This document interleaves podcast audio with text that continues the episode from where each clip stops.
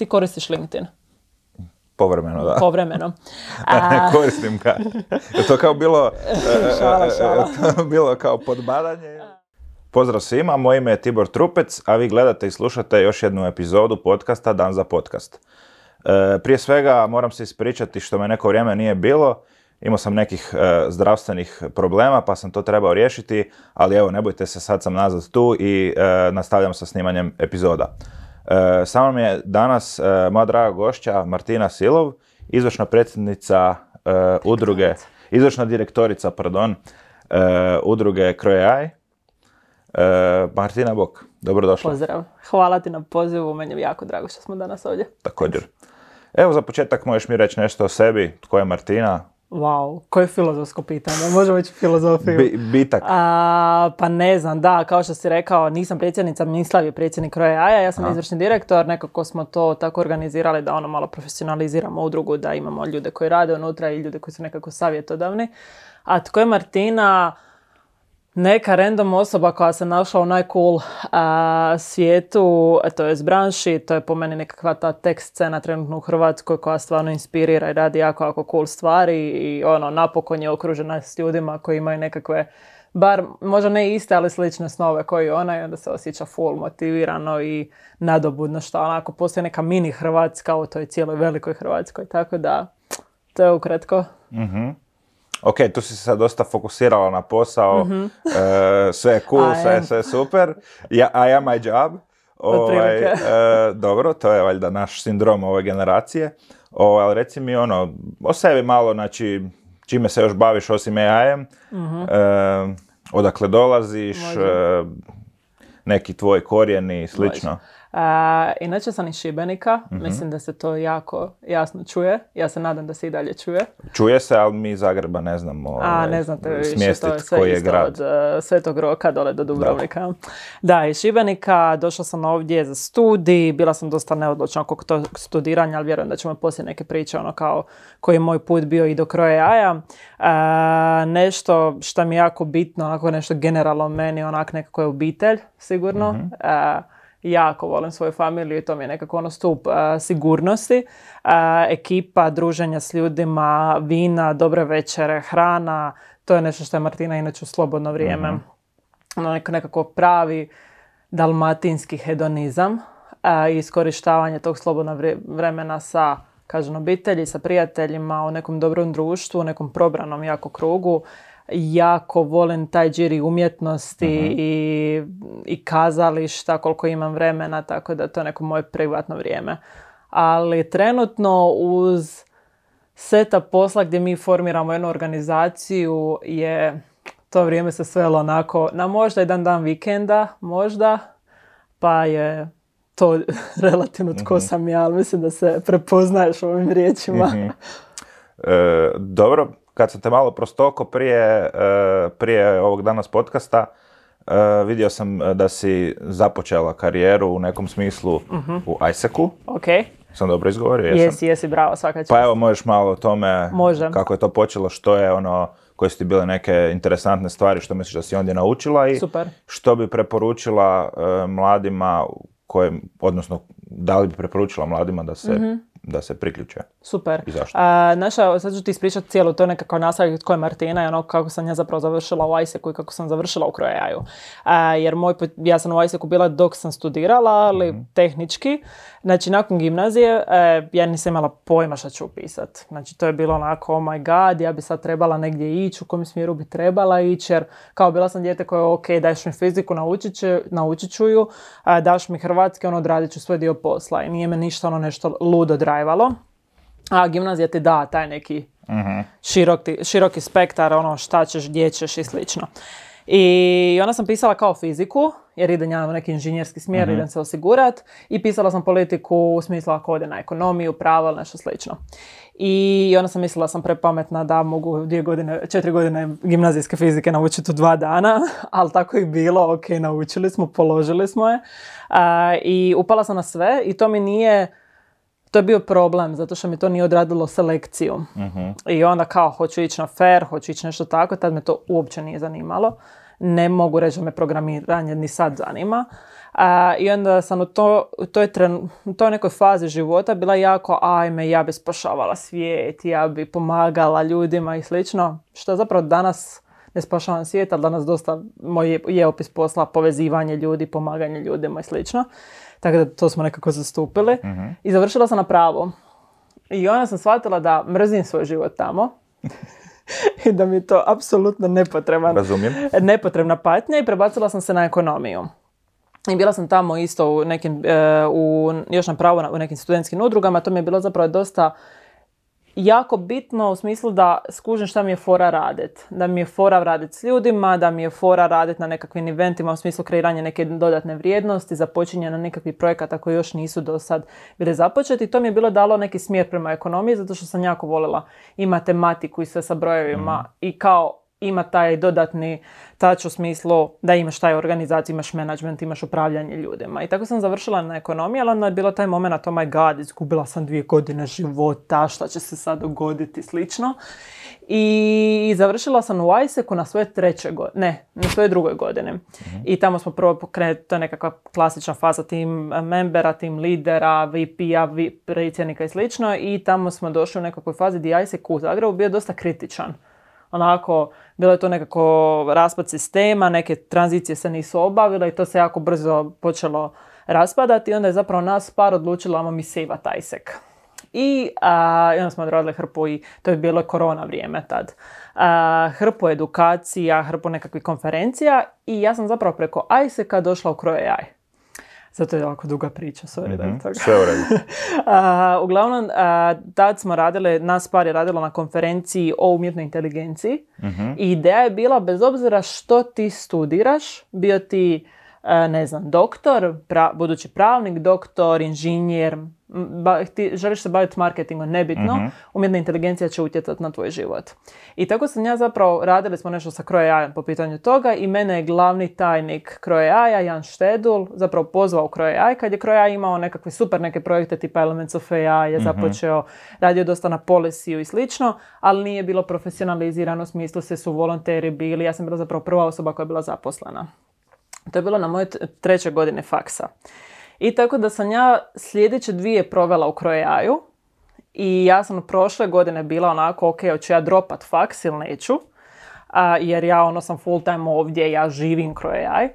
I onda sam rekla ne, neću, ono kao, ja još imam diplomski sad na kraju proda- predat, ali sam ovdje onako već izgradila onako, ne, ja vjerujem i dalje da sam ja tek na početku karijere, mislim, znam da jesam, ali smo ovdje ono, stvarno napravili neku ozbiljnu organizaciju i ono kroz te dvije godine. Tako da je to neki moj put i kroz ISEC, ali lagano u AI. Cool. Rekla si da radite razno razne cool stvari, evo sad si već dvije godine u Crow pa me zanima ono, koje su to cool stvari, e, možeš malo reći e, čime se točno bavite, Može. pogotovo našoj publici koja vrlo vjerojatno dobar dio neće znat, e, što jedna AI organizacija u Hrvatskoj radi i, i, ča- i čak možeš reći e, kako je došao tvoj put ono od e, project menadžerice, ako se ne varam, do, e, do direktorice. Super. Naša Crow IT je probao, mi smo jako, po, mislim, postavljeni smo kao startup, mi jako to puno eksperimentiramo.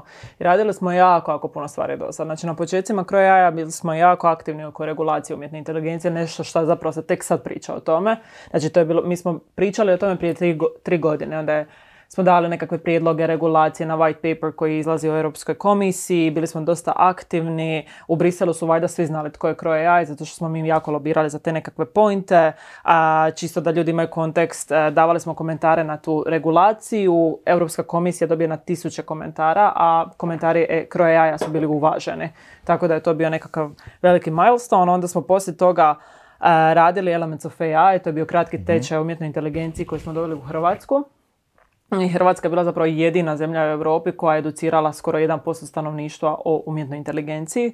I to su sve bile nekakve ogromne priče koje su nas, ok, pozicionirale šta mi zapravo želimo raditi i šta ima najveći impact. Jer, na primjer, policy nema neki veliki impact recimo na društvo, bar ne dugoročno. Jer Ako radiš policy u, ne znam, u startupima, mi smo se policijem bavili prije tri godine, white paper, to jest AI Act se danas, danas ili jučer, danas izglasao i počet će se tek primjenjivati. Znači neki efekt na startupe imaš tek nakon pet godina. U pet godina možeš otvoriti, zatvoriti, ponovno otvoriti startup, tako da recimo da smo se od toga malo odmakli. tako da trenutno što Crow radi, radi dvije stvari. Priređuje super partije i educira ljude. Sad malo više o tome.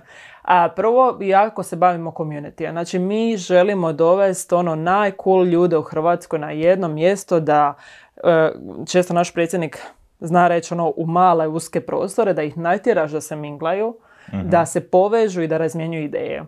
A ideja krojaja nikad nije bila amo okupiti hrpu startupa na jedno mjesto šta, da si kukamo kako nam je loše. Ne, nego ideja uvijek bila amo okupiti različite krugove društva. Amo pozvati ekipu iz marketinga da dođe na krojaj party. Amo pozvati ekipu iz, ne znam, političara da dođe na krojaj party. Amo pozvati ljude koji su osnovali prve hrvatski unikorne na party ekipu iz banaka, ekipu iz telekoma, umjetnike, jako, jako drugačije, ono, akademike, znanstvenike, mm istraživače i slično, na jedno mjesto da razmjenjuju ideje, da se povežu i da zapravo skupa kreiraju najbolje proizvode na svijetu. I to mi na našim partijima stvarno postižemo. Nama je onako ekipa jako, jako šarolika. Bude tu i od marketingaša do političara, do znanstvenika, do nekakvih ono art ljudi, kolekcionara. Mhm. I to je nešto što radimo dva put godišnje. Isto tako imamo jednu godišnju konferenciju koja se zove AI to Future, koja je najbolja AI konferencija u Hrvatskoj, u kojoj stvarno dovodimo ljude od vani. Objektivno. e, objektivno, ali ne, tipa bio je Google DeepMind, bio je uh, Hugging Face, uh, bili su onako stvarno neki ključni akteri trenutno mm na AI sceni. I sad imamo novu konferenciju u desetom mjesecu, tako da to su nekakvi ono godišnji eventi. Što, što se tiče mjesečne razine, imamo Crow AI Meetup, koji sad dosta širimo po Hrvatskoj jer nam je cilj malo de, i decentralizirati cijelu priču, ali cilj je kraja mita pa ajmo biti okrenuti prema budućnosti, ajmo vidjeti što nam to nova tehnologija uh, donosi, šta je to, ok, sad svi pričamo o AI-u, ali šta je sad trenutno u laboratorijima, hoćemo mi uopće ono, nemamo niti ideju da se događa. Tako da nismo mi samo, i to je nešto što sam htjela reći prije, koncentrirani na AI, jer mi stvarno vjerujemo da ono što je zadnjih 30 godina bio internet, sljedećih mm 30 godina će biti umjetna inteligencija. Znači ne postoji sektor ili ne postoji industrija, bilo riječ o, o privatnoj ili ono javnoj, koja neće imati nekakve elemente umjetne inteligencije. I da si prije 30 godina osnova ono udrugu koja je se bavi internetom ili okuplja mm ljude koji su spojeni, danas bi svi tu bili. I mhm. to je nekako slična poanta i kod nas. I zato ti u našem članstvu ono, možeš naći od instituta za Ruđer do AWS, IBM-a, Microsofta, različitih marketinških agencija, do ono startupa, unicorna Rimca, Infobipa, Telekom, e, Telekoma, banaka i to je super stvar kod naše udruge jer svi imaju koristi od nekoga, svi mhm. se mogu povezati. E, tako da imaš te kroja meetupe, to da se vratim, imaš kroja meetupe, imaš inženjerske meetupe. Inženjerske meetupi su malo drugačije jer to radimo skupa sa ekipom iz Osijeka. Uh-huh. Znači, oni imaju jednu konferenciju, The Gig Gathering se zove i to su jako tehnički meetupi. Mi smo njihova nekakva podružnica u Zagrebu i to se isto organizira jednom mjesečno. A, nešto što smo novo pokrenuli su sad mikro community, jer kao što sam ti objasnila, dosta je do, dosta je šarolik kroja, a mhm. jako puno različitih ljudi imam. I ono što je nešto što mi sad pokušavamo napraviti je nišne mikro community znači ljudi koji se okupljaju prema zanimanju tehnički. Mhm. I tako da smo stvorili mikro community ML inženjera koji se okupljaju jednom mjesečno i dovode ono najbolje predavače, pa sljedeći put imaju nekakve fokus grupe, pa iza toga imaju, ne znam, nekakve tipa quiz su imali slično. Mhm. Onda imamo product management, jer product management mikro community, zapravo produkt kao takav se sad pozicionirao kao jedan od najvećih problema trenutno na tržištu. Ono, nama je to kako kreirat, ok, imamo inženjere, mm oni će ti odraditi programiranje, ali ono, kako ti sad kreiraš da taj produkt bude ljudski? Kako da to bude, da ti ne piše na kad uđeš u M-Banking 404 greška, mhm. nego da ti objasni, e sad imamo problema s tim i tim i mhm. slično. I treći mikro community je DevOps. To je sve što se tiče community i to je to buildanje, onako idemo demistificirati, idemo uključiti ljude, idemo kreirati tu poveznicu između različitih sektora. No, druga stvar što radimo je, je edukacija. A, uglavnom, mi smo ti se sad pozicionirali, ok, imali smo taj Elements of AI, to je prošlo super, no mi smo sad u jednom trenutku brainstorminga i svega rekli svijet je u kaosu. I imaš opciju A, možeš sjediti nekako sa strane i čekat kao kad će ovaj kaos proći, kad će se istitrat neki dobri modeli. Ili možeš doći reći ne, mi ćemo biti ti game changeri, mi ćemo biti ti koji će ovdje nametnuti neki model koji će biti primjenjiv za sve. I mi ćemo biti ti koji će se okupiti i dati nešto nazad zajednici. I to je upravo tako se krenuo naš projekt sa školama. Mi sad dođemo i dovedemo najbolje ljude u škole, jer kako ti možeš očekivati od profesora da tebe uči o tehnologiji kad njega nitko nije učio. mm Znači, apsolutno nemoguće. I ne možemo ni stavljati takav pritisak na profesora. I zato se profesor tu treba postavljati nekakvoj funkciji ono moderatora, facilitatora, mentora. Ja ću ti dati bazu, ja ću ti dati poveznicu, ali ću ti dovesti najbolje ljude iz industrije u, tu, u školu da ti objasne što se sad trenutno događa. Jer ti profesor više ne može objašnjavati AI. Ma ne može ti, nije ni poanta tog profesora. Ali lamo dovesti ono, ljude, najbolje produkt menadžere, projekt menadžere, e, startup osnivače, osnivače mhm. marketinških agencija, da vam ispriča što se sad ono u stvarnom svijetu događa, da ono čuje od tebe kako ti mijenjaš svoj svijet. I te nekakve hero stories. I počeli smo s projektom tipa prije cca koliko? Ima tri mjeseca sad mhm. i prošli smo više od 30 škole s tim da znamo uključiti ponekad osnovne, ponekad fakultete, ali ono main focus nam je trenutno srednja škola. I klinci su oduševljeni jer ono imaš on, ne znam, CEO je glavnih kompanija, ono najbolje projekt menadžere u državi, produkt, lead inženjere, ono dođu ti pričati mm. o AI ili nekoj novoj tehnologiji ili kako ljudi spajaju umjetnost i tehnologiju. I klinci su ti, ono, prve reakcije su bile ti si meni promijenila život. I ti onak gledaš kao, to je samo jedno predavanje. mm Ali ti zapravo shvaćaš da njima i ne treba nešto više, jer ti kad si u školskom sustavu, i nije nam to bilo jako To je, pardon, osnovna škola srednja, srednja. Mhm. kad si u školskom sustavu, tebe ovdje odgajaju da si samo radnik. Mhm. Znači imaš briljantne ljude. Ono, Hrvati su generalno poznati da su super radnici. A kreatori i nekakvi vizionari su za neke druge zemlje. Mhm. A onda imaš, opet živiš u nekoj državi koja, u kojoj je istitrao jedan rimac. Da, u kojoj je se razvio jedan infobip fotomet, mikro, koga god hoćemo. Ono, ti sad radiš jednoj super stvari i kreiraš jednu super stvar.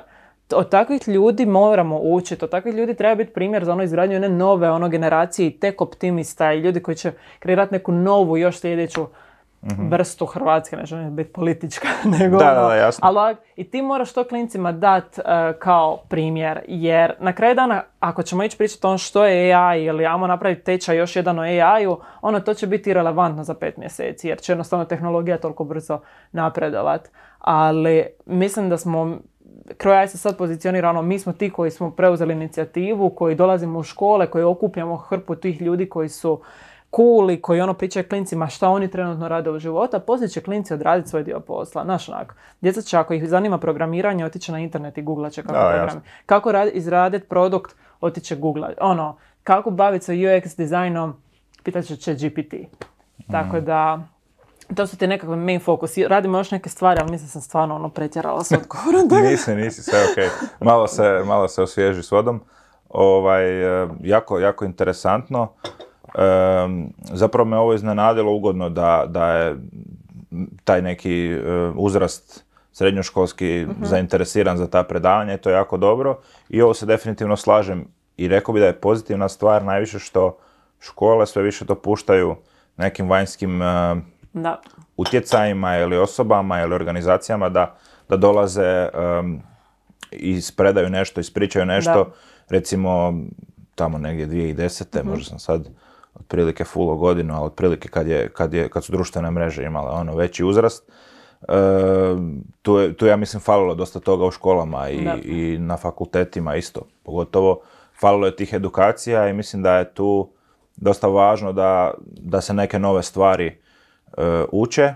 E sad, e, imam jedno provokativno pitanje. Rekla si da će, što je bio internet proteklih 30 godina, da, će, da će to idućih 30 godina biti AI. uh E, nisu li to isto tvrdili za Web 3.0, za, za Metaverse, okay. NFT-eve i tako? Mislim, o, to, je, to nije moj sektor, mm pa u to neću, ali onako, umjetna inteligencija već je mm se infiltrirala u cijele, svaku poru tvog života. Ono, danas odeš u doktora, uh, većina radiologa koristi AI, uh, otvoriš svoj mobitel, od Google, od svega imaš nekakvu implementaciju sa AI-em.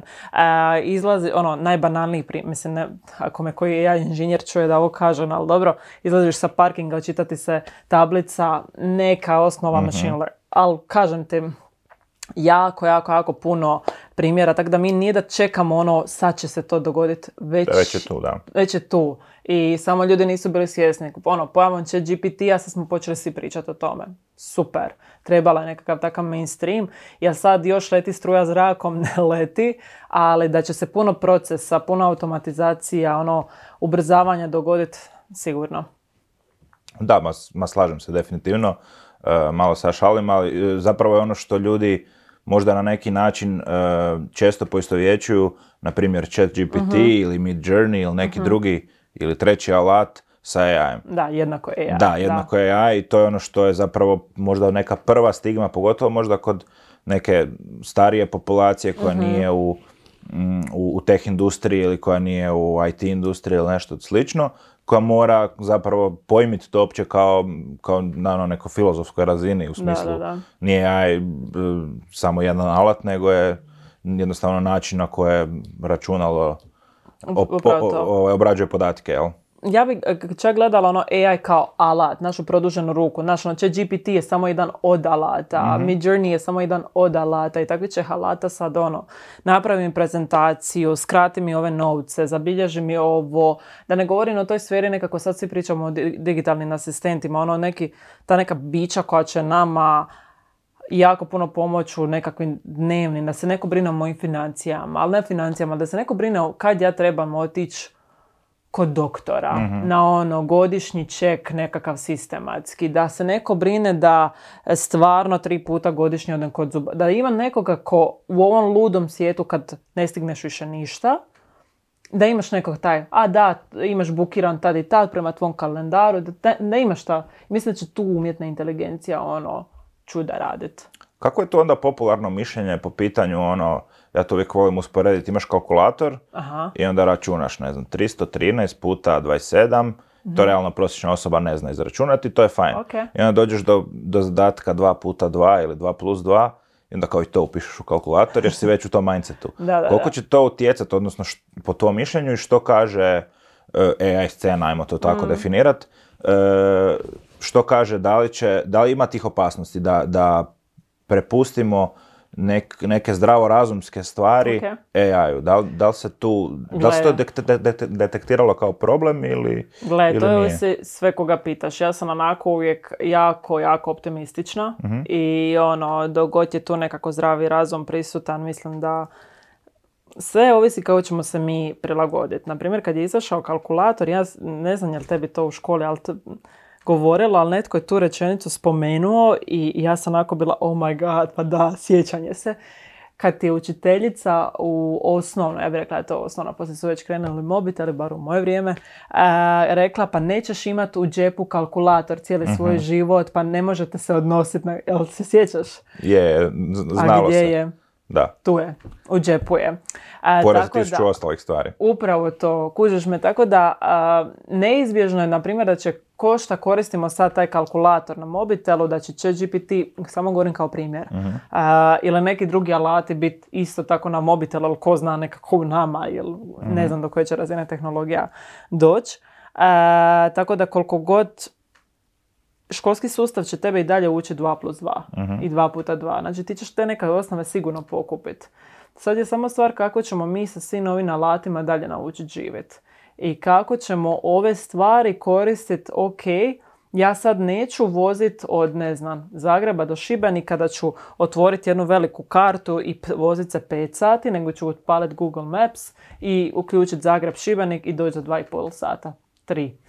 I skratit ću si vrijeme. Ista stvar je sa ChatGPT-em, kalkulatorom ili čim. Ja ću koristiti taj alat da dođem prije negdje. Da odradim tu situaciju prije. Da mogu još N drugih. Naši svi alati koje sad koristimo će nama omogućiti da radimo neke skroz druge poslove, da se ovo manualno što računamo 313 puta 27, da ne potrošim tu 5 Svaka minuta. čast kako ti zapamtila točne brojeve. Aha. A, a, da ne računam tu pet minuta, nego da Mhm. stvarno ono to u bacen u kalkulator i brine se stvarno nekom konkretnom matematičkom zadatku, a ne o tome. Tako da vjerujem da će to sve biti, da će biti puno borbe i upravo to je zašto radimo tu edukaciju po školama. Ti u svijetu kaosa moraš iskreirati dobre modele i mi mislimo da sad kreiramo jedan dobar model. Da mi predstavljamo učenicima generalnu tehnologiju, to je tvoja produžena ruka. Ajde nauči što prije baratat, da kad znaš dobro i kvalitetno korist će GPT, da možeš odraditi još N taskova u tom danu i da ono možeš stvarno baviti se, ne znam, u tom slučaju kreativom. Biti produktivniji i Da, slično. točno to. Ajmo se samo na kratko vratiti na Crow AI. Um, rekla si da su vam članovi brojni startupi, Mhm. marketinške agencije, razno razne organizacije.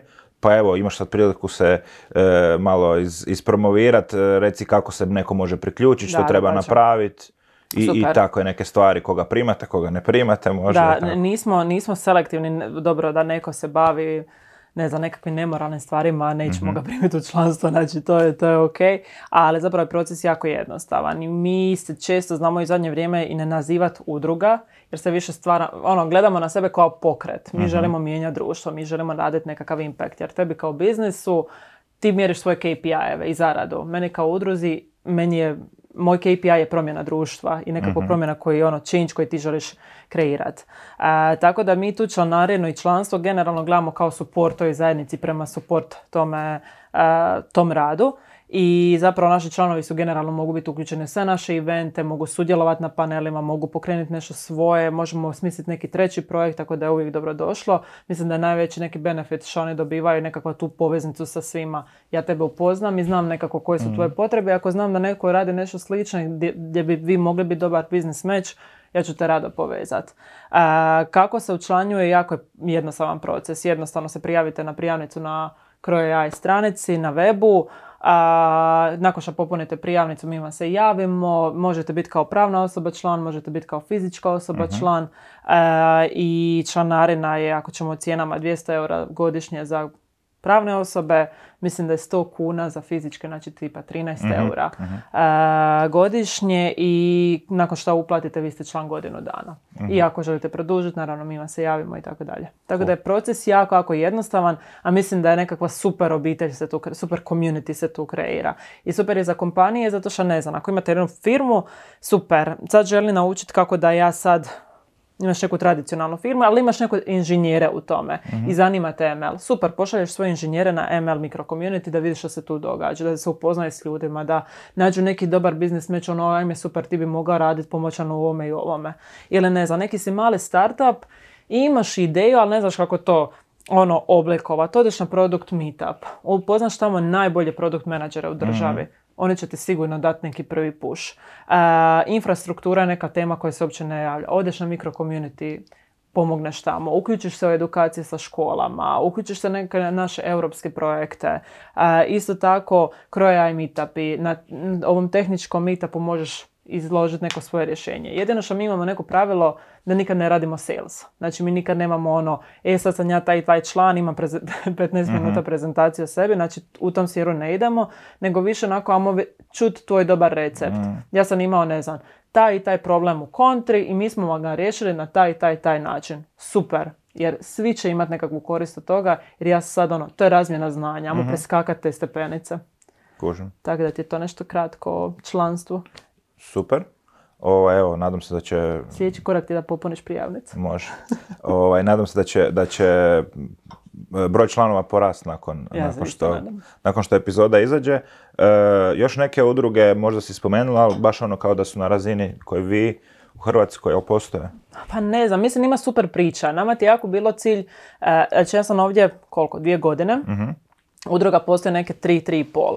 I prvi godinu i pol dana smo mi bili ono hrpa volontera, hoćemo nešto napraviti i onda sam ja zapravo prva zaposlena i ja sam sad počela, i onda smo se uključili u europske projekte, osigurali smo budžete i onda ti sad možeš jako profesionalizirati organizaciju, možeš zapošljavati nove ljude. I meni je cilj da ta organizacija bude što profesion... ne bi rekla profesionalno, u smislu stroga struktura i to je, mi ćemo uvijek imati neki startup vibe, ali nam je cilj da, da budu ljudi uvijek unutra rade. I sad nešto mi je, što mi je najbliže onako tim organizacijama je definitivno hura. s tim da oni imaju totalno drugačiji biznis model, imaju drugačiju strukturu, imaju drugačiju publiku, ali mislim da oni rade fenomenalan posao i MCM je isto tako jako poslužena organizacija, ali za ove tehničke strane mislim da i, i TGG ekipa iz Osijeka rade super stvari, i za Cross Startup i ekipa iz Cisexa mislim da isto rade jako kvalitetan posao. Split Tech City u Splitu radi isto jako dobar movement. Tako da mislim, svi mi surađujemo i svi mi radimo zajedno. A mislim da je gol svima isti, ono, ovdje napraviti neko bolje mjesto. Evo, baš mi je drago da si se dotaknula, odnosno da si spomenula Huru. Ovaj, evo, mi smo se upoznali službeno na, na ovogodišnjim danima komunikacije. E, Ti se danima toga? komuni- Ja se sjećam toga, kako ne. E, koji su bili stvarno fantastični. I e, bilo je predavanje od Jamesa Whittakera, Mhm. ne znam jesi bila, Čula sam misao na kraju. čula si misao, ok, ja nisam bio nažalost, E, nešto, negdje sam bio u tom trenutku, neki sastanak sam imao, ne mogu se sjetiti. E, uglavnom, ali bio je kolega i ispričao mi je malo o tome, bio je onako malo potresen nakon tog, e, nakon tog predavanja i on je izjavio da će kroz 5 do 10 godina e, AI zamijeniti sve nas i da kao mi tu možemo raditi što god hoćemo, ali da je to neminovna budućnost. E sad, koliko sam shvatio, on nije baš neki bezveznjak, nije neko sa strane i e, nego čovjek koji zna šta govori. Valjda je sad pitanje samo to showmanship ili je to, ili ima tu istine. Što ti misliš o tome i što kaže e, Da. Mi, struka, ajmo reći. mi tog stava nismo. Dobro? Jako jasno. I gledajte, vi možete sve... A, ja uopće ne kužim kako mi možemo istitrat kao u tom smjeru da će nas sve zamijeniti, ali re- recimo shvaćam, shvaćam bojaz. A, no, s- vratit ću se na ovu misao alata. Mhm. Znači, AI je alat. Ti poboljšavaš svoj svakodnevni biznis uz taj alat. To je trenutno AI, za pet godina može biti nešto novo. E, svaki alat može biti oružje. I to je definitivno. I ako ja uzmem ovu sad čašu i razbijem u tvoju glavu, ta više čaša nije za piće. ta više čaša nije za piće, nego je to opasno oružje. A, isto tako se AI-om. Na, nažalost, mi moramo se pobrinuti da stvorimo što sigurnije nekakav environment, da, da to, ne bi rekla kontroliramo. U ovom trenutku tehnologija ta se ne može nužno kontrolirati, ona je u fazi razvoja. Ali a, da moramo embraceati, da moramo shvatiti kako je mi možemo najbolje iskoristiti. Jer u trenutku kad ti koristiš tu tehnologiju ne da kako bi rekla, ne da, ne da preskačeš ko- korake, nisam na to mislila, nego da ne radiš ništa, da sjediš na plaži, nego da ono, tvoj rad i rad tvoje firme bude kvalitetniji a, i onda da tebi ostavlja još više vremena za nekakve još dublje brainstorminge, još dublju kreativu, a, rad na nekim stvarima koje do sad nikad nisi stigao, onda tebi to alat i onda nećemo istitrati tu. A ako ćemo koristiti ko kalkulator, pa kao što si pričao, pa i ne, ono, ne imat niti pojam što se više događa u matematici, onda ono, ćemo možda ovdje, ali ja ne vjerujem u te scenarije. Ja vjerujem da ono, svaki put je tu nekakav ljudski racio bio e, jako jasan, da ljudi ono, jedva čekaju neku novu tehnologiju, jedva... E, nikad za sebe ne bi rekla da sam ja AI inženjer i zato se ja nikad ne, pre- ne predstavljam, nikad neću ići u definicije umjetne inteligencije i slično. E, no, čak i AI inženjeri ne idu u tom smjeru. Oni su tu kao mi rješavamo problem. Trenutno je jako puno problema. I dok ta umjetna inteligencija dođe baš do svih razina društva, govorim o svijetu i globalizaciji, ono, treba će vremena i ljudi će se postepeno, kažem, sad je vrijeme kaosa i mi se svi pokušamo, ok, koji je najbolji način da mi istitramo u ovome. Jer, kao što sam malo prije rekla, još struja ne leti zrakom.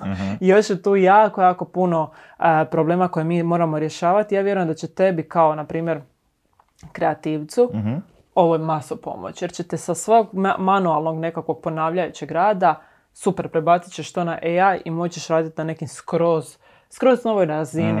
I ono, meni je jako zanimljivo se, svaki put kad smo na nekim novim filozofskim pitanjima, šta će biti, kad će se dogoditi, slično, ja sam jako optimistična, ja jedva čekam što će novo izaći, kako moj život može biti kvalitetniji, bolji, ono, kako mogu se ono skilati i tako dalje, tako to je neki moj mindset. A, ono, meni je jako zanimljivo se vratiti, ne znam, tipa 200 godina unazad i da živiš u nekom selu i da je tvoja glavna preokupacija ono kako se obući, od čega će mi biti odjeća, šta ću jest. Ja moram tad i tad otići u polje da mogu neku nešto zeleno ubrati. Mhm. I sad zamisli kad si sve te preokupacije skinuo sa sebe, do čega si došao trenutno. I sad zamisli da ove preokupacije skineš sa sebe i do koja kao ta sljedeća faza razvoja, evolucije. Tako da je Mhm. meni to jako zanimljivo. Je, definitivno se slažem. Međutim, e, tu imam dva komentara. Jedan je, Mhm. jučer je na panelu, ne mogu se sjetiti tko je to rekao, ali kao neko je dao komentar, e, guns don't kill people, people kill people. Tako da mislim da je ovo što si rekla, da je ova čaša e, alat u pogrešnim rukama, to. svakako, um, svakako postaje oružje. E sad, tu je naravno pitanje opet ovog polisija koji meni osobno, mislim da je svakako važna tema. Ok. Meni osobno nisam pre, preveliki ljubitelj tih nekih teških, teških tema, ovaj, Regulacija. e, regulacija i tu znam da je to sad Da. trenutno ovaj, ono, velika tema i velika priča se poteže i treba Možemo se i o tome i treba se ovaj potezat e, oko toga, međutim mislim da ima puno zanimljivih stvari, odnosno sfera ili kuteva gledanja na AI Mhm. o kojima bi se moglo pričati. Točno to. Ali e, opet s druge strane i ovo što kažeš, ljudi su em, kao, kao jasno ti je bojazan, ljudi su malo skeptični e, jer e, s druge strane neki poslovi su iščezli, toga moramo biti svjesni, naravno ljudi su počeli neki raditi nešto drugo. E, mislim da je samo velika razlika u toj, e, kako da kažem, brzini u kojoj se nešto Je. događa. Recimo tu smo rekli 200 godina je trebalo da e, se više ne moramo brinuti o, nekakvim stvarima, a sad realno iduće godine već ne znamo što će biti. Samo je Mhm. pitanje koliko je čovjek e, spreman na, na koju brzinu promjene bi ja Istina. rekao. A, da, htjela sam se po- dosta nadovezati upravo to što si rekao, ono, pištolji ne ubijaju ljude, čovjek, Mm. ja te ubijem, je samo oružje. A, slažem se s tim i to je ono nešto što mora, tako moramo gledati AI cijelo vrijeme, ono, mi moramo biti svjesni kako ga koristimo i naravno da će tu istitrat neka regulacija oko toga i sad je već Europa je, ja bi rekla, predvodnik te regulacije, službeno Mhm. AI, AI Act izglasan, ono, sad ćemo vidjeti kako ćemo se mi svi skupa prilagoditi. Jučer na panelu, čisto da ono i publika zna, bio je kroj AI online meetup, to je isto nešto što radimo, nekakva otvorena diskusija o AI-u Jučer u odnosu na kad je snimano, ne na kad je, Tako kad je je. vani, ali Tako je. to je dva, čet, koji je danas? I, Znači, 13. 13.6. je bio. 13.6. Tako je je. bio. ok. A, I bilo je spomenuto jako puno riječi o regulaciji. Istina je, ja bi se složila s jednom izjavom koju je jedan pravnik rekao, pravo dolazi na kraju. Znači, vi morate, regu- naravno, sve potrebno regulirati, ali vi morate imati neku praksu na temelju koje donosite zakon. Ko- To je ista stvar kod GDPR. Vi ste na 30 godina prakse kreirali nekakav zakon koji je odredio neka pravila na temu toga. A, tako će, meni, je bilo, meni bi bilo puno logičnije da se tako nekako radilo i kod AI-a. Tu nije bio slučaj, ali vidjet ćemo kako će ta regula- regulativa i dalje istitrat. Vrlo vjerojatno će se ona mijenjati, dodavat će se nek, neke amandmane ili kako god je pravno ispravnije reći. Biće šaroliko i naravno da je tu sad, kao što sam rekla, kaos je. Mhm.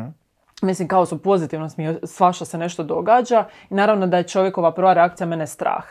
I zato je potrebno educirati ljude, zato je potrebno upoznavati ljude sa, um- sa umjetnom inteligencijom, generalno sa tehnologijom i upoznati ih šta to znači, šta je zapravo, koja je tehnologija iza toga. I za- zato je nam u kraju jako, jako bitno da su ti ML inženjeri, AI inženjeri jako prisutni u javnosti, jer ono, ajmo objasniti šta se actually događa. Nedavno smo tu imali jedan panel uh, u Laubi oko umjetnosti i AI-a i bila je AI inženjerka iz Gideona Valentina, briljantna cura, koja je ono došla rekla, gledajte, mi radimo na ovom i ovome, pozadina je ovaj i ovaj, ljudi su se fakat smirili, onako kao, aha, a neće vas, ko će više, vi, kao, vi više nećete trebati ni programirat će, GPT će programirati, ono onak, dobro znate, ono nije to, t- Mhm. i onda nekako kreće racio. Tako da edukacija je nešto što će biti prijeko potrebna svima. Ono, amo ljude uputiti šta Apsolutno. umjetna I inteligencija već sad je. Da, Da, ja bih rekao, ja čak e, utopijski se nadam da će AI donekle riješiti problem e, manjka developera na tržištu, Mhm. jer realno super zanimanje, izdašno i sve sve stoje, ali opet ne mogu svi biti developeri, ne žele svi biti developeri, niti trebaju. Znaš što ti ja iskreno mislim? Da će ti ta doba a, inženjeri će uvijek kotirat. Ali ljudi koji su zainteresirani za tehnologiju i za AI, koji nisu inženjeri, znači ono, govorim o pravnicima, govorim o marketingašima, govorim o nekakvim financijskim analitičarima, liječnicima koji zanima AI i koji žele to implementirati, će ti puno više kotirati. Zato što oni imaju ekspertizu u tome i njih zanima kako njima tehnologija može pomoći. Jer ono, jedan inženjer ne zna kako implementirati AI u medicinu. Ali netko ko se zanima za AI, a zna medicinu, mislim da će to, to tržište... Dobitna kombinacija. Da, Ok, da, ne, da sad onda se malo odmaknemo od tih negativnih tema i nekakvih e, e, da, ono, groznih prognoza.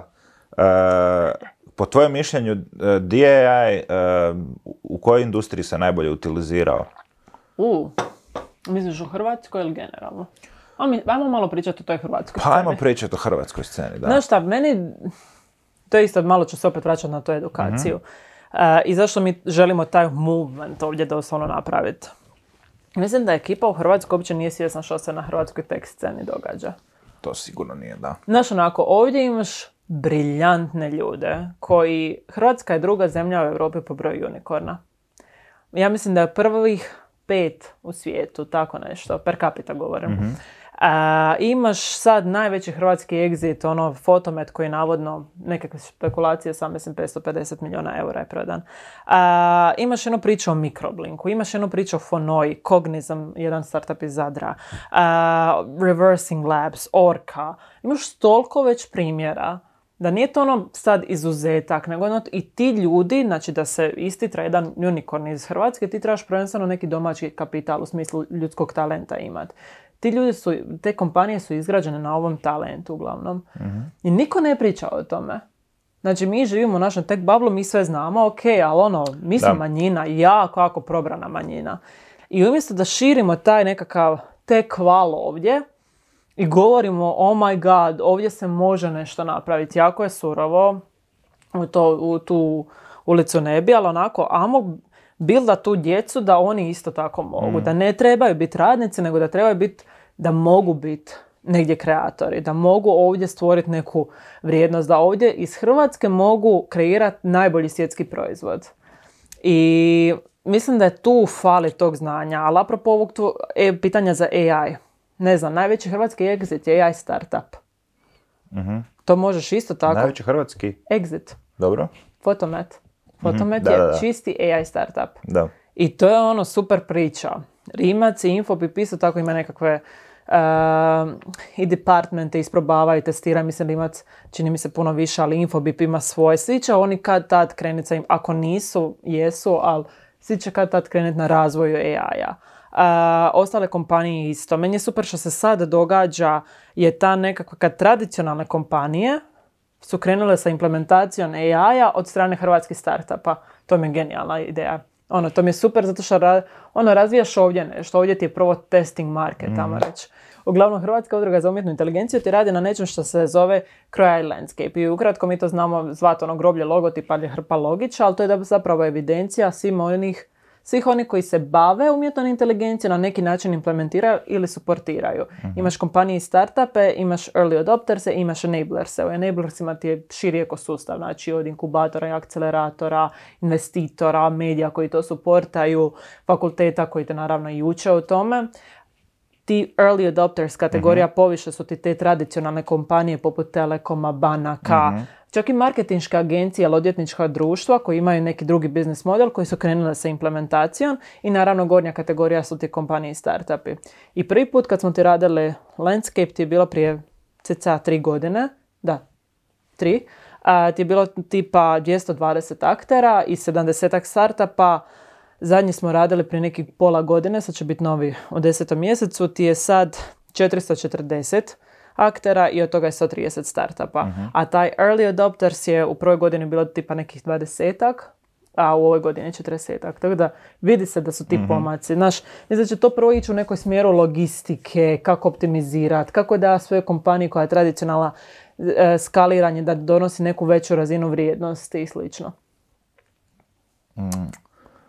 Znači, e, generalno misliš da, da će se, mislim, to je zapravo, dalo se samo zaključiti po, po tvojim odgovorima, ono, AI će se sve šire i šire koristiti, ući će u svaku poru društva, Da. djelatnosti, industrija, Apsolutno. ok. E,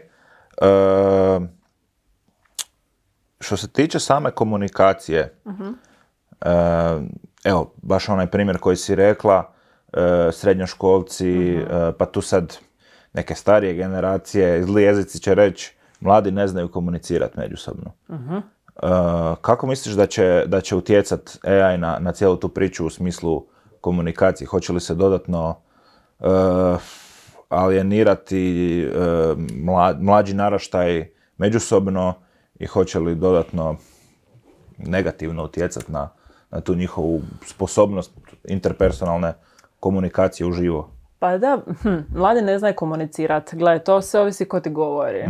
Jer da ti pitaš, ne znam, moju baku od 90 i nešto godina, e, jel ja znam komunicirati, ono, možda bi rekla ne, ali da si pitao njezine roditelje, jel ona zna komunicirati, vrlo vjerojatno bi odgovor bio ne. I da si pitao njezine roditelje, pa njezine roditelje, odgovor bi bio ne. Jednostavno se komunikacija mijenja.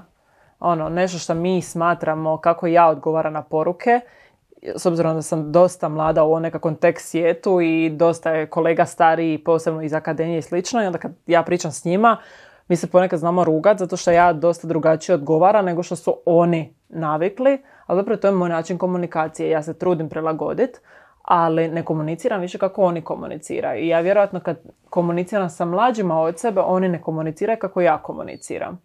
I to ja ne bi nazivala da oni ne znaju komunicirati, nego komuniciraju drugačije nego što smo mi navikli.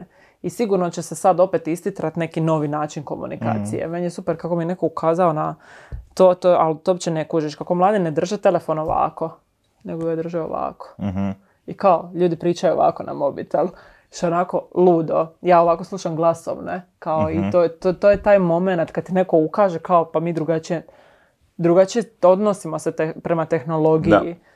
Tako da ne bi ja rekla da oni ne znaju komunicirati. Oni To mi je uvijek super ono. komuniciraju. Da, to mi je super ona, ona fora kao kad su, e, kad su klinci pitali, vidjeli su disketu Mhm. i pitali su e, zašto je neko napravio 3D model e, save ikonice. Si čula za to?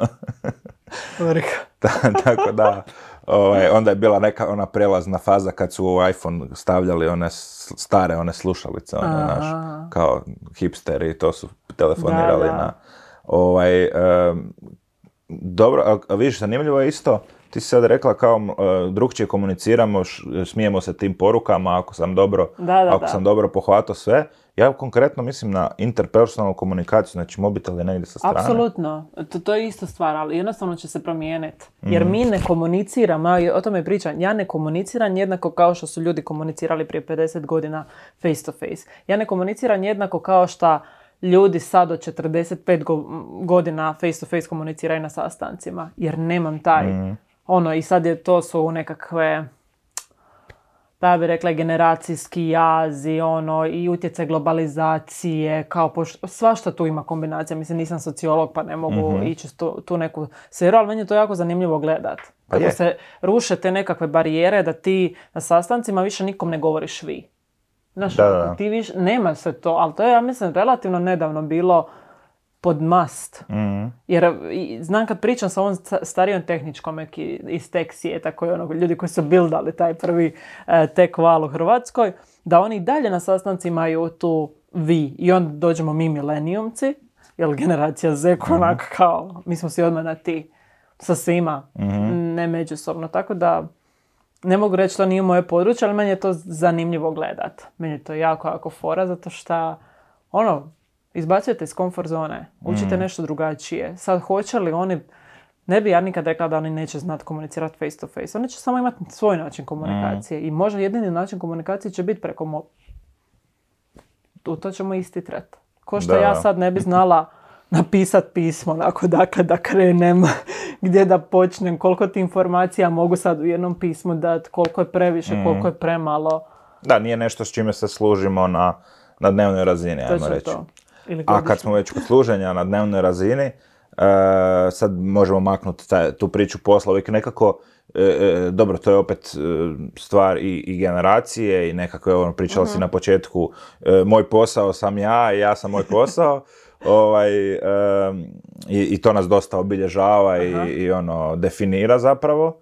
E, koliko se u nekakvom svakodnevnom životu, znači sad je posao zabranjen, ovaj, e, AI tu uplao, koliko je utjecao na život, di se možda primjenjuje, da li možeš ono, čisto da ljudima približimo ono neki everyday use koji nije vezan uz, čak, čak bi ja rekao obaveza, ajmo reći, znači, znači da nije vezan uz, uz, uz posao ili ne znam, čak i, i igra, mm, o, pardon, ne igra, nego učenje može biti na neki način posao, jer Da. kad, kad učiš za faks, to ti je posao u tom trenutku. Da, da, da. Mislim, gledaj, što se tiče mog privatnog života, sve ovisi kakav privatni život ti živiš. Znaš, ja nisam osoba koja će se zatvoriti doma i igrati igrice.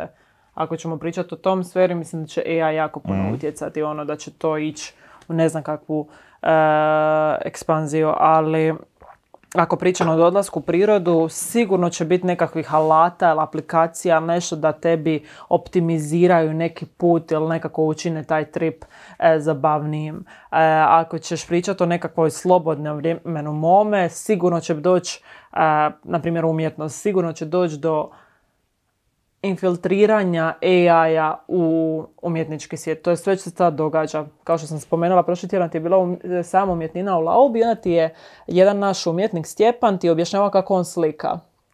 On ti zapravo kao kad ti slikaš sliku, on je to tako objasnio, a ti moraš šetat po gradu i moraš otići do, do ciljane lokacije ako ti treba tipa prizor parka. I ti moraš doći, fotografirat i onda prema tome slikaš. On sad dođe Midjourney ili Dali, dođe i upiše kao ja želim park takav i takav sa tim i tim, proljeće, ljeto, zim. Do, Daš mu dobre upute a, i on mu automatski izgenerira sliku i on ne treba više ići u park, nego će samo nacrtati to.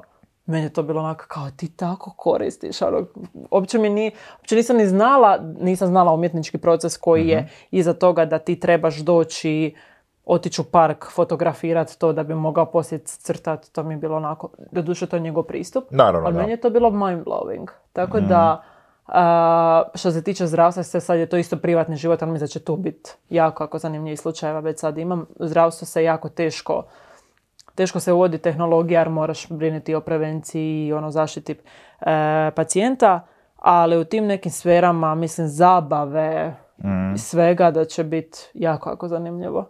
Ali zabavno se igra sa ChatGPT-em. Pa Ono, je. Ono, ako mu daš dobre upute, ako mu, ono, tu svašta nešto se može dogoditi. Neki novi hobi, neki biznis sa strane, nešto, ono, Ja ga znam nekad zajebavati, onda mi... budete zabavno. to bude ti mi zabavno, da, i onda, i onda kao si razmišljam, jednog dana ću vjerojatno onak, e, će me, će me neki android ovaj, anulirat, odnosno, e, e, e, da.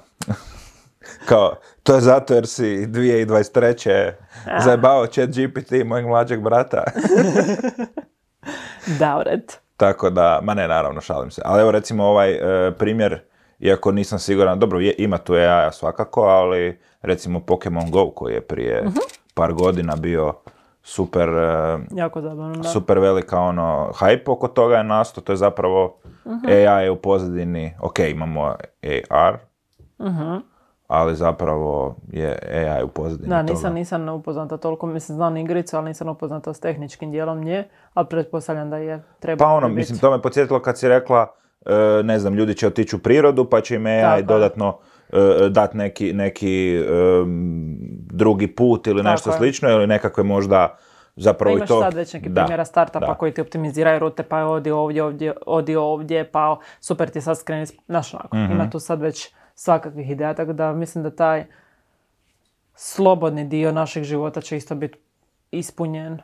E pa i zapravo Pokemon Go, ko- koliko sam ja shvatio, nisam nikad Mhm. instalirao igrao ništa, ali kao bilo je, hodaš i zapravo ti on u prostor stavi nekog da, Pokemona i ti ga, ti ga trebaš Tako uloviti. ja tako sjećam, da, da. Ovaj, to, je, to je bila ta neka priča. E, ok, e, ajmo ipak malo o, o tom, o toj legislativi, o upravljanju cijelom pričom, da se, da se em, u, u kojem trenutku, u kojem e, u kojoj fazi je Hrvatska s tim i što se tu radi po tom pitanju? A, gle, znači, Europa, mislim da ti nema... Hm, koliko sam shvatila, Hrvatska sad trenutno čeka i odluku Europe, jer nema ti ni smisla, bar iz neke moje pers- perspektive, a, donijeti neku odluku u Hrvatskoj, i ako ti Europa donese nešto, onda da ti mijenjaš to za par mjeseci ili godina. E, tako da je AI Act je izglasan i koliko sam upućena, to će se samo prelit na države članice i to će zapravo biti nekakva regulacija, regulativa umjetne inteligencije. Sad, e, kako će regulativa, kao što sam rekla i malo prije, meni je nekako uvijek logičnije, ajmo imati neku praksu, pa iz prakse ajmo raditi pravo, pa tu idemo istitrat nekakve najbolje caseove, neke najbolje odluke. O, ovdje s- više imamo pristup taj da ono, sad smo donijeli neku regulativu, idemo poštovati neka pravila, idemo se zaštititi. Kako će ispast, ne znam. A, jučer smo na kolu imali nekakve e, komentare na ovom meetupu istom, kao da Kina regulira, Amerika regulira. Nije baš istina. Kina imala jedno, doduše, ja mislim, act ili amandman, nisam više sigurna stvarno, e, po pitanju regulative, ali je to ono regulativa jako ne bi rekla da je poznata našim pravnim oblicima. Tako da je to malo drugačije i Kina jako, jako puno toga radi sa AI. Ono, mislim da su oni jako daleko ošli. E, Amerika isto tako radi dosta toga. Isto je nekakav prijedlog zakona da ide u regulativu umjetne inteligencije, ali je mene jedino što je strah sad trenutno s Europom da kad reguliraš, da staviš previsoko stepenicu za ući u taj svijet. Mhm. A ako stavljaš previsoku stepenicu za ući u taj svijet, mislim, svijet u koji želiš ući, to je startup. Adopting je ugrožen, da. Ko- Točno to. I ono, čak ne mislim na to, nego ja mislim da će biti jako teško startupima inovirat nešto. Jer ako ti kažeš da je to highly risk, ko će htjeti ući u taj segment? Mene je strah da ćemo se dovesti opet do situacije kao što smo, do- što smo se doveli sa internetom i sa ostatkom tehnologije, ja bih rekla. I s E, marketingom. da, Da, tu je jako ono, puno toga regulirano i onda ono, dobiješ neku ideju koja je brutalna ili briljantna, jednostavno ne možeš ju izvest, e, Ozbiljno. jer je ili zakonski je on- ovaj, onemogućeno, što je nekad i dobro, naravno. Naravno, ne, nekad ti može poslužiti neki dio popularne Da, da, kulture da, da, da, da, da, da, ono, da. preneseš neku misao, ali osim toga puno stvari je ono ili je zabranjeno ili ne znam. E, Evo, dobar primjer je ako nisi ako nisi zdravstveni djelatnik, ne smiješ napisati da je nešto zdravo. Na primjer, to je min, minimalan nekakav mikro primjer, ali čisto kao neka regulativa koja postoji, A dobro, koja se ne smije koristiti. Da. kužim. Znaš čega ti je mene više strah, iako mi je super i ovaj point, mene ti više strah da ćemo se mi dovesti u situaciju da mi ovdje stavljamo jako visoku skalu za uopće ući u taj proces testiranja, inoviranja i slično. Znači jednom startupu će biti to možda komplicirano, ovo su moje pretpostavke, ne kažem da će se dogoditi. E, a s druge strane ćemo imati jednu Kinu i Ameriku koja razvija, koja inovira, koja kreira nove stvari i opet ćemo se dovesti do situacije da samo kupujemo gotove proizvode od njih, koji će oni prilagoditi regulativi. To, taj dio mi je ono, kao, mislim da s tim možemo potencijalno istjerati tu neku inovativnost. Što ne bih htjela da se dogodi naravno. kao, ja vjerujem da ovdje ima super priče, da super stvari se stvaraju, ali ono, kao i to je jedna velika opasnost i zapravo Inače, e, kao Crow AI je jedan od osnivača Europskog AI foruma. I to smo započeli prije tri godine. Ideja je bila, amo spojite policy makere, koji u pravilu nisu upućeni u tehnologiju, imaš s druge strane startup foundere, to je osnivače startup IT kompanija, koji ne razumijem nužno politiku ili pravo, ali amo spojite dvije strujamo, kreirati neku kulturu dijaloga. I taj forum ti je zapravo započeo iz Hrvatske, bio je prvi u Hrvatskoj, to smo radili u suradnji sa Fran- Francuskom i Njemačkom udrugom za umjetnu inteligenciju i to ti se zarolalo do te razine da mi održavamo taj forum svaki šest mjeseci u zemlji koja presjeda Europskom unijom i sad od te tri početne zemlje mi imamo sad i Poljsku, Nizozemsku, Austriju, Sloveniju, Bugarsku, Litvu i osnovali smo posebni entitet u kojem je Kroja jedan od glavnih osnivača u Briselu kao e, udrugu, to jest asocijaciju koja će se brinuti o tome upravo o toj nekakvoj kulturi dijaloga između jedne strane i druge strane i da savjetuje zapravo startupe kako se prilagoditi AI Actu, kako čitati AI Act, e, s druge strane što startupi trebaju pa preusmjeravate to prema Briselu. Tako da je to nešto što mi radimo s te perspektive, to sam ti zaboravila na početku, ali mene, mene samo strah tog dijela kao hoćemo li mi s ovim nesvjesnom nesvjesno napraviti teže uvjete startupima da razvijaju. Hoće li postati sve prekruto i prele, kužim, da. Ovaj, ok, na početku sam uh, u uvodu trebao reći da je ovo podcast koji je prvenstveno orijentiran ka tehnologiji i marketingu, Super. kroz prizmu biznisa do neke mjere. Pa evo za, poče- e, e, za početak. Ili za e, kraj. ili za kraj, e, evo sigurno nas puno marketingaša gleda, pa e, što po tvom mišljenju bi jedan prosječni ili svaki marketingaš trebao znati o AI-u? E, vjerujem da je puno ljudi ovaj, krenulo sa, sa učenjima, sa igraju se sa alatima i, i zabavljaju se ovako ko ja, ali e, ono, di, di je neki, svakako Elements of AI je nešto što, što bi ja osobno preporučio, ali evo, e, što bi ti rekla? Mislim da treba prvo doći u kroj AI. A, žalim se. Hm. Mislim da je jako, svo znanje je na internetu. Znači ja se s tim apsolutno slažem. No, šta god te zanima danas, ono ti možeš googlati how to, pitaj će GPT. I ono, odgovorit ćete na, uputit ćete na pet slajdova. Um, to je pet strana. E, tako da ja bi rekla da definitivno da se igraju sa tim Midjourney and Dalian. Ni- Nakon toga će upoznat neke nove alate koji će njima biti korisni. E, ChatGPT je super, jer ti kad naučiš dobro pričat sa ChatGPT, na primjer ja još nisam došla do te razine da mi izbace točno ono što bi ja htjela ili da ima taj dobar žargon ili ono tu smisao. Ponekad mi je super, ponekad ono kad nisam dugo na njemu i ja izgubim taj dio, tako da ja bih rekla da bi se svi oni trebali trenirati u tome kako da što bolje komuniciraju, kako da mu daješ što bolji prompt da on bolje, da ti dobijaš bolje rezultate. Jer a, ako to ne vježbaš sada, jako brzo ćete, ono, prestićete, ne znam.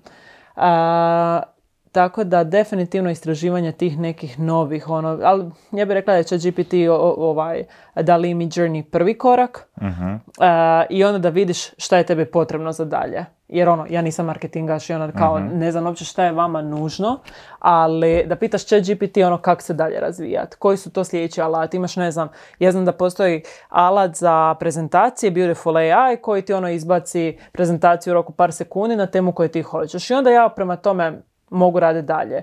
ChatGPT mi isto može izbaciti prezentaciju. Mislim da će biti jako zanimljivo kad krenu pluginovi, kad to bude sve automatski, kad tebi odmah spojem na tvoj mail i onda ti dođeš i kažeš ChatGPT samo mi odgovori na ovih 10 mailova, da ti ne trebaš to copy-paste, pa slat to, to. To će biti jako fora.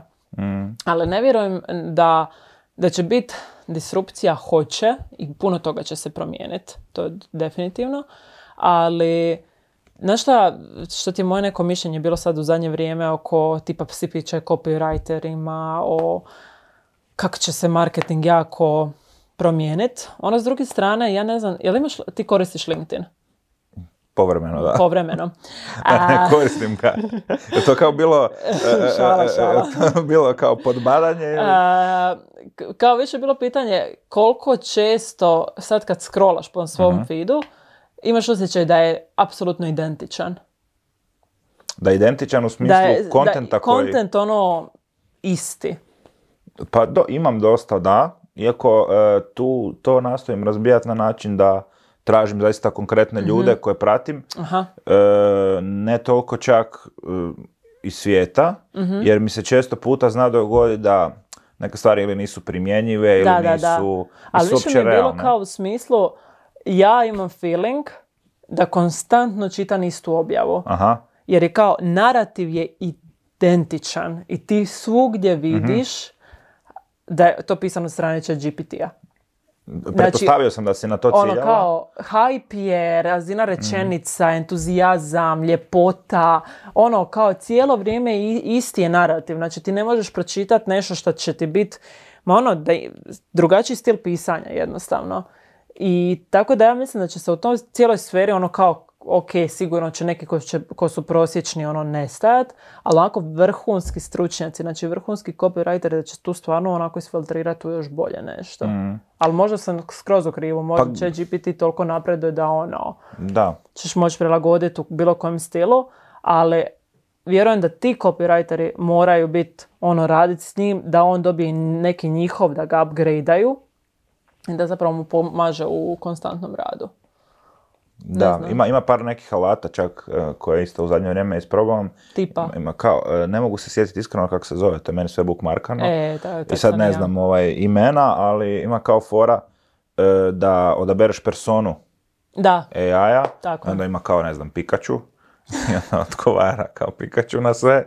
Sad ne znam do koje to mjere ide, ali mislim da je više to kao gag neki, ono, fora, Da, da, da, da, samo kužim. ubacuje pika pika na svaku treću rič- rečenicu. ali to je super, ali kužiš, ti moraš se samo ono uključiti u taj val, onako istražuj, onda ćeš ti doći do totalno neki drugi rezultata nego do koji ću ja doći.